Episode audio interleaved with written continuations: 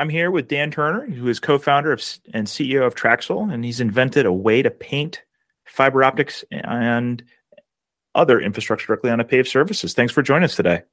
Thanks for having me, Jeremy. So, walk us through where was the genesis of TRAXyL and how did it get started? Yeah, so my dad, like so many other Americans, I've come to find out, but he had a challenge getting high speed internet out to where he lives. And he called up the ISP and they drove out to his house and basically laughed at him and said, You'll never get fiber out to where you live. You're just too far out. There's not enough homes to justify trenching. There's no telephone poles in the neighborhood. And they left, and that left me a little miffed and, and wanting to try to solve that problem. And just this idea came about where the fact that the ISP drove to his house using the road network, my thought was could we piggyback off the road network and be able to paint a fiber line, a communication line to, to help bring that internet connection to the house? And so that was the whole start of the idea and has what led us grow to where we are. And how does the actual product work? Or how'd you come up with, as you were saying, okay, we're going to use the roadway networks, fiber, and communications have always used right of ways, but you took a very different approach. Yeah, it was this high level idea of a paint striping machine that had the ability to carry the internet in it. And uh, my p- previous experience working with optical fiber, this idea of making it really small and really low impact to the surrounding environment and really high f- speed to deploy, I just started tinkering around in the garage. I started crawling around on my hands and knees and playing with different resins and chemicals and fiber optic cables and trying to figure out a way to establish that communication line that would be resilient to the traffic that that a road typically would see. And yeah just started crawling around on my hands and knees and eventually moved out of the garage and into the driveway and then into parking lots. And then it very quickly became evident through wearing holes in gloves and knee pads that we needed to also invent a machine to help that process and be able to install the lines in an automated way. And thus, we invented another technology called the Traxter, And that's the machine that automates that installation of that fiber line, which we call fiber tracks. So as you were coming up with this, was you pretty much had this as a concept of we're gonna we're gonna paint on fiber connectivity right on top of a roadway early on, or was that version? Yeah, you know, yeah. I mean, it's there's always a bunch of knowledge and learning that kind of comes along with it. It was really at that very basic idea of miniaturizing everything and using the smallest fiber I could find and using a, the smallest amount of resin that I could easily glue down this fiber cable and just going through those iterations and learning about the resins that we found and the epoxies and the different sort of glues that we came across and realizing there was like an, a huge array of polymers that work could work well and we settled on one that we really like and is working really well for us. And then going from a single fiber to two fibers and trying to lay these two fibers in parallel and then realizing ah two we probably want some redundancy. Let's go ahead and just make it four. And now we're trying to lay out these four single fibers out in, a, in sort of a ribbon. And that was posing all kinds of challenges. And then we identified why don't we just do a single cable that had multiple fibers in them? And so now we're uh, up to 12 fibers in a small tube and a small armored cable that we can bond to the road. And that's working really well. Yeah, it definitely took some iterations to get to that point. And then once you put this material down, how does that connect to some type of optical switch? Yeah, it was okay. We can put fiber on the ground. Now, how do we get it off the pavement and off the road and into a junction box or a handhole or up a pole into a wall mounted box? And so we had to invent all of the ways of making that transition off the pavement. The way we do it today is we just create a small hole either near the edge of the pavement or through a curb and then we drop that cable into a microduct and that microduct then carries that cable to the junction point that we need to bring it to. Oh super cool. So as you've you've moved out you found your you moved from the garage the driveway to, to real roads just how has the business changed for you Yeah, we started off thinking, okay, we have this new capability. We're going to go out and, go and bid on fiber installation projects. And we found ourselves spending a lot of time, if we actually won the project, to, to be pulling cable through the ceilings of buildings and mounting boxes and splicing fibers. And it was really taking us away from the development of the technology itself.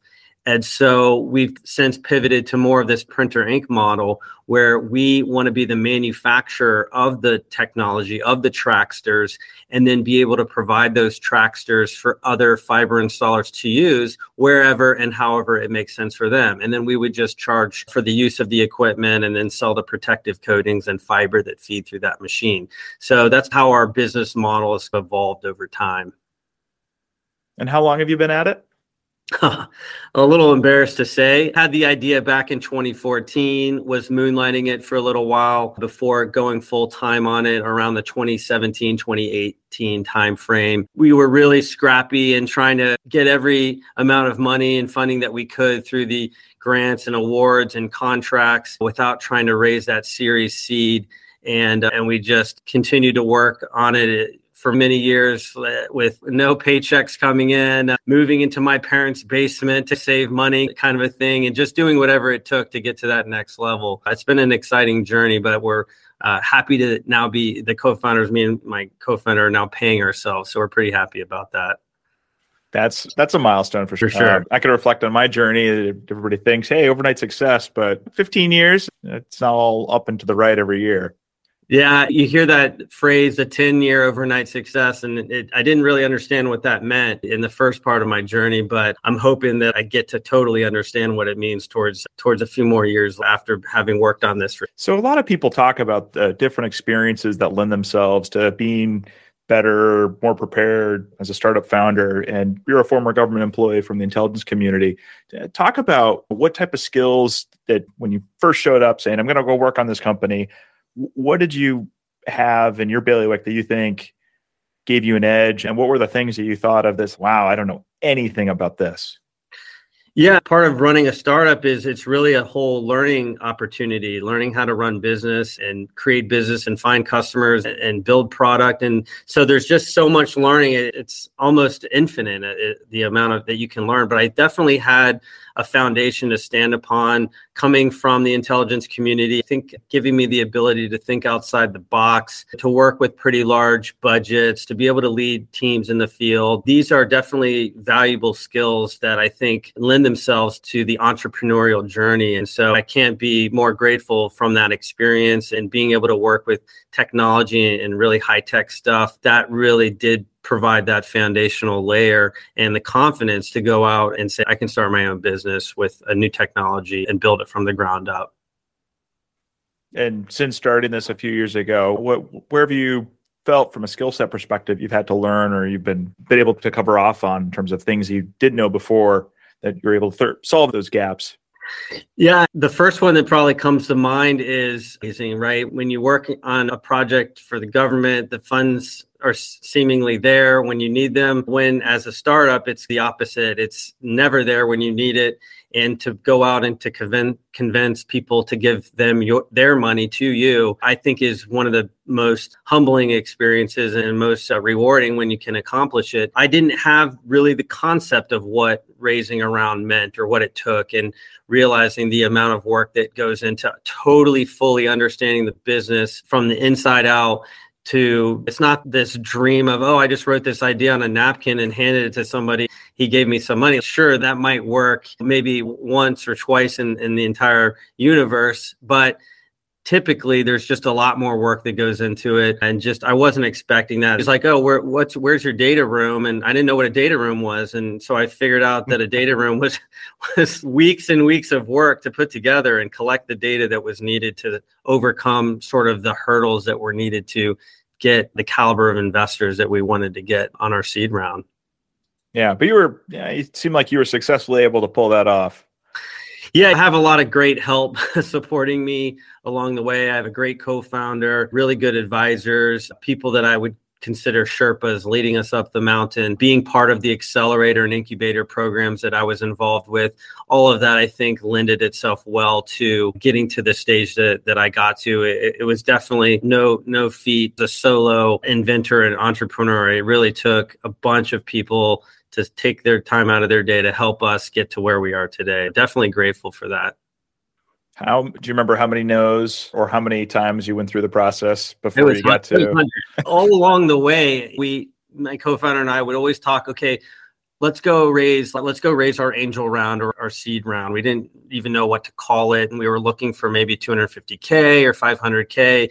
We weren't paying her. I totally cut back on all outside spending. Like I mentioned before, moving into my parents' basement as a 30 something year old was uh, a really huge sacrifice to make. And you think that money really is what can help solve that. But I think, I think that at every point, the amount of money that we were going to go raise, we just knew that we could get to whatever milestone that was going to get us. We could do that on our own. And so it was really it wasn't a, an issue of more money. It was really an issue of solving the the like the verbal challenges or the questions and being able to have really good answers and being able to do at least enough sort of garage prototyping to be able to successfully answer a question that we had. And so it was really a question of time and being able to just hold on long enough to be able to get the answers that we needed to overcome the challenges that investors were providing to us. And so that's really what kept us going.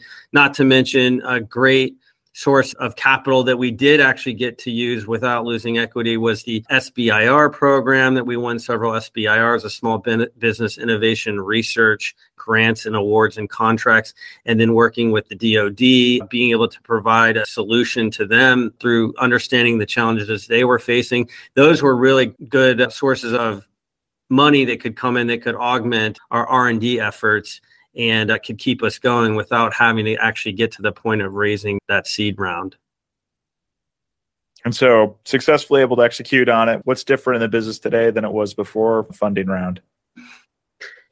Growing the team, I think one of the main things we knew that we needed to do was grow the team beyond myself, my co-founder, my my dad was helping out, my uncle was helping out. We really needed to bring in employees to to be able to do the things that we wanted to do, and I think that's really what the fundraising was for was to really grow out and build out the team that we had to be able to afford the space that we're now residing in and to be able to keep going after new opportunities while maintaining the current awards and contracts that we have. We really just needed the team to be able to do that. And that to me is like the differentiator between pre seed round and post seed round Got it. And have you thought about the business any differently other than from people? Are you more time bound? Do you spend your time on anything different? Have you thought about milestones in the future in a different way or it's business as usual? I probably should change the way I approach my time, but it's still it's been all in from the very start and I'm still responding to emails at after midnight and things like that. So I don't know if that's quite totally burned out of me yet, but with every new opportunity, the chance to bring more people in, I can start. It's really hard actually to begin to give up some of your responsibilities to other people and things that used to do for years and you know how to do and to hand that off. That's probably been one of the biggest challenges that I'm facing. But the time constraints are still extreme right now. Am I looking at the business differently? Yeah, certainly. We have the abilities to go after more things and do more things with proposal writing and with just executing on on marketing plans to try to get more commercial customers. These are things that we really just didn't even have the time to do before. It does help change the way you look at the business when you have a team behind you that you're building out as well. Gotcha. And as you think through anything you do differently, you're not changing the business model, you're not changing the sounds sounds like for you it's just more of the same, which is probably one of the best things. Means you had a good strategy ahead already. We have a good strategy. I think we're executing on our plan. One of the interesting things that coming out of us having and having this idea of okay, we want to be the manufacturer and focus on the technology is we are coming full circle where we are still having to go out and do demos and installations and go do installs for end users. And so there is a little bit of a going back to what we had before, but this time we have the team, the resources, the equipment, the Traxters to go out and actually do those installations. But it is funny that we are kind of going back mm-hmm. to okay we need to prove this technology in the marketplace we need to educate the market and the only way to do that is we actually have to go do these installations ourselves and then build up that momentum. And then we can start handing off the equipment to other third party installers to utilize. We'll see where it, how many cycles that goes into but it was that chicken and egg problem and that stepwise bouncing back and forth to, in incremental steps on each side of the business to get to get a really good strategy going forward. What's your favorite type of customer or best type of day when you show up you're like this is going to go well I could talk about the worst types of customers. Um, oh, let's go for that. no, I think you always hear the customer is always right when you're thinking about business and doing business, and you want to do right by the customer. There definitely are customers that aren't really your customer and they end up and you don't realize that and you want to solve the problem that they have for them but you, it's you're not the right have better use of your time really solving it for a different type of customer I'll say. And so learning more about who our customer actually was initially we thought it was municipalities and we were trying to go talk to municipalities and finding that the municipality still required the ISP to deliver the service, and it also still required the business owner or the homeowner that was going to receive the service, and the municipality acted as like the right of way. They owned the roads. And so we found that by trying to force all of these stakeholders together was a much harder than maybe going and targeting like a campus like environment where you're looking at a shipping port or an airport or a base or a school or a hospital where they own the network they want to extend they own the surface from which to extend it on and they own the endpoint from which they need the network to go. That has been that's really much easier uh, to sell to. And we know that if we get and do enough of those and then we find local fiber installers to those campus environments to go and support those campus environments or those end users for us ultimately, then eventually the technology will become ubiquitous enough to be serving the homeowners and business owners and the municipalities and the ISPs. But we didn't want it, we didn't know we didn't need to start there. We really figured that out along the way with a lot of conversations with municipalities. Yeah, makes sense. So, what was the single best piece of advice that you think you've picked up as a founder a few years in now? Was it accelerators? Was it the work that you did in customer discovery? Was it you raised capital at a once it sounds like you had a lot of things in place already? What type of advice would you give to new founders?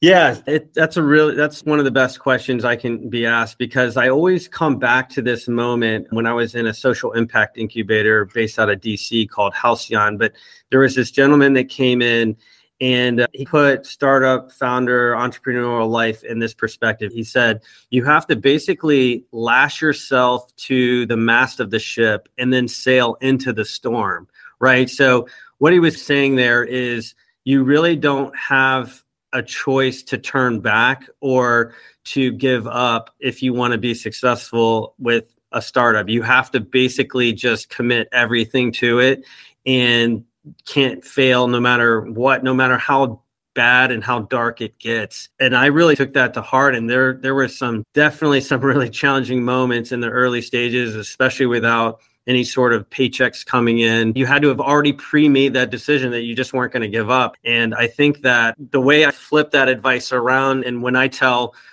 potential startup entrepreneurs the best advice I give them is I say, don't do it don't start that company don't go after it. And it's tongue in cheek and it's basically saying like the startup entrepreneur is going to ignore me. Who the hell am i to tell them what they can and can't do? They're going to go do it anyway. And so those are the people that i think really that will be successful is they don't listen to someone that tells them they can't do it and to not do it or don't do it they just trust themselves to say i'm not going to give up until i figure this out. And those are the people that i think that will have the greatest success as a startup founder.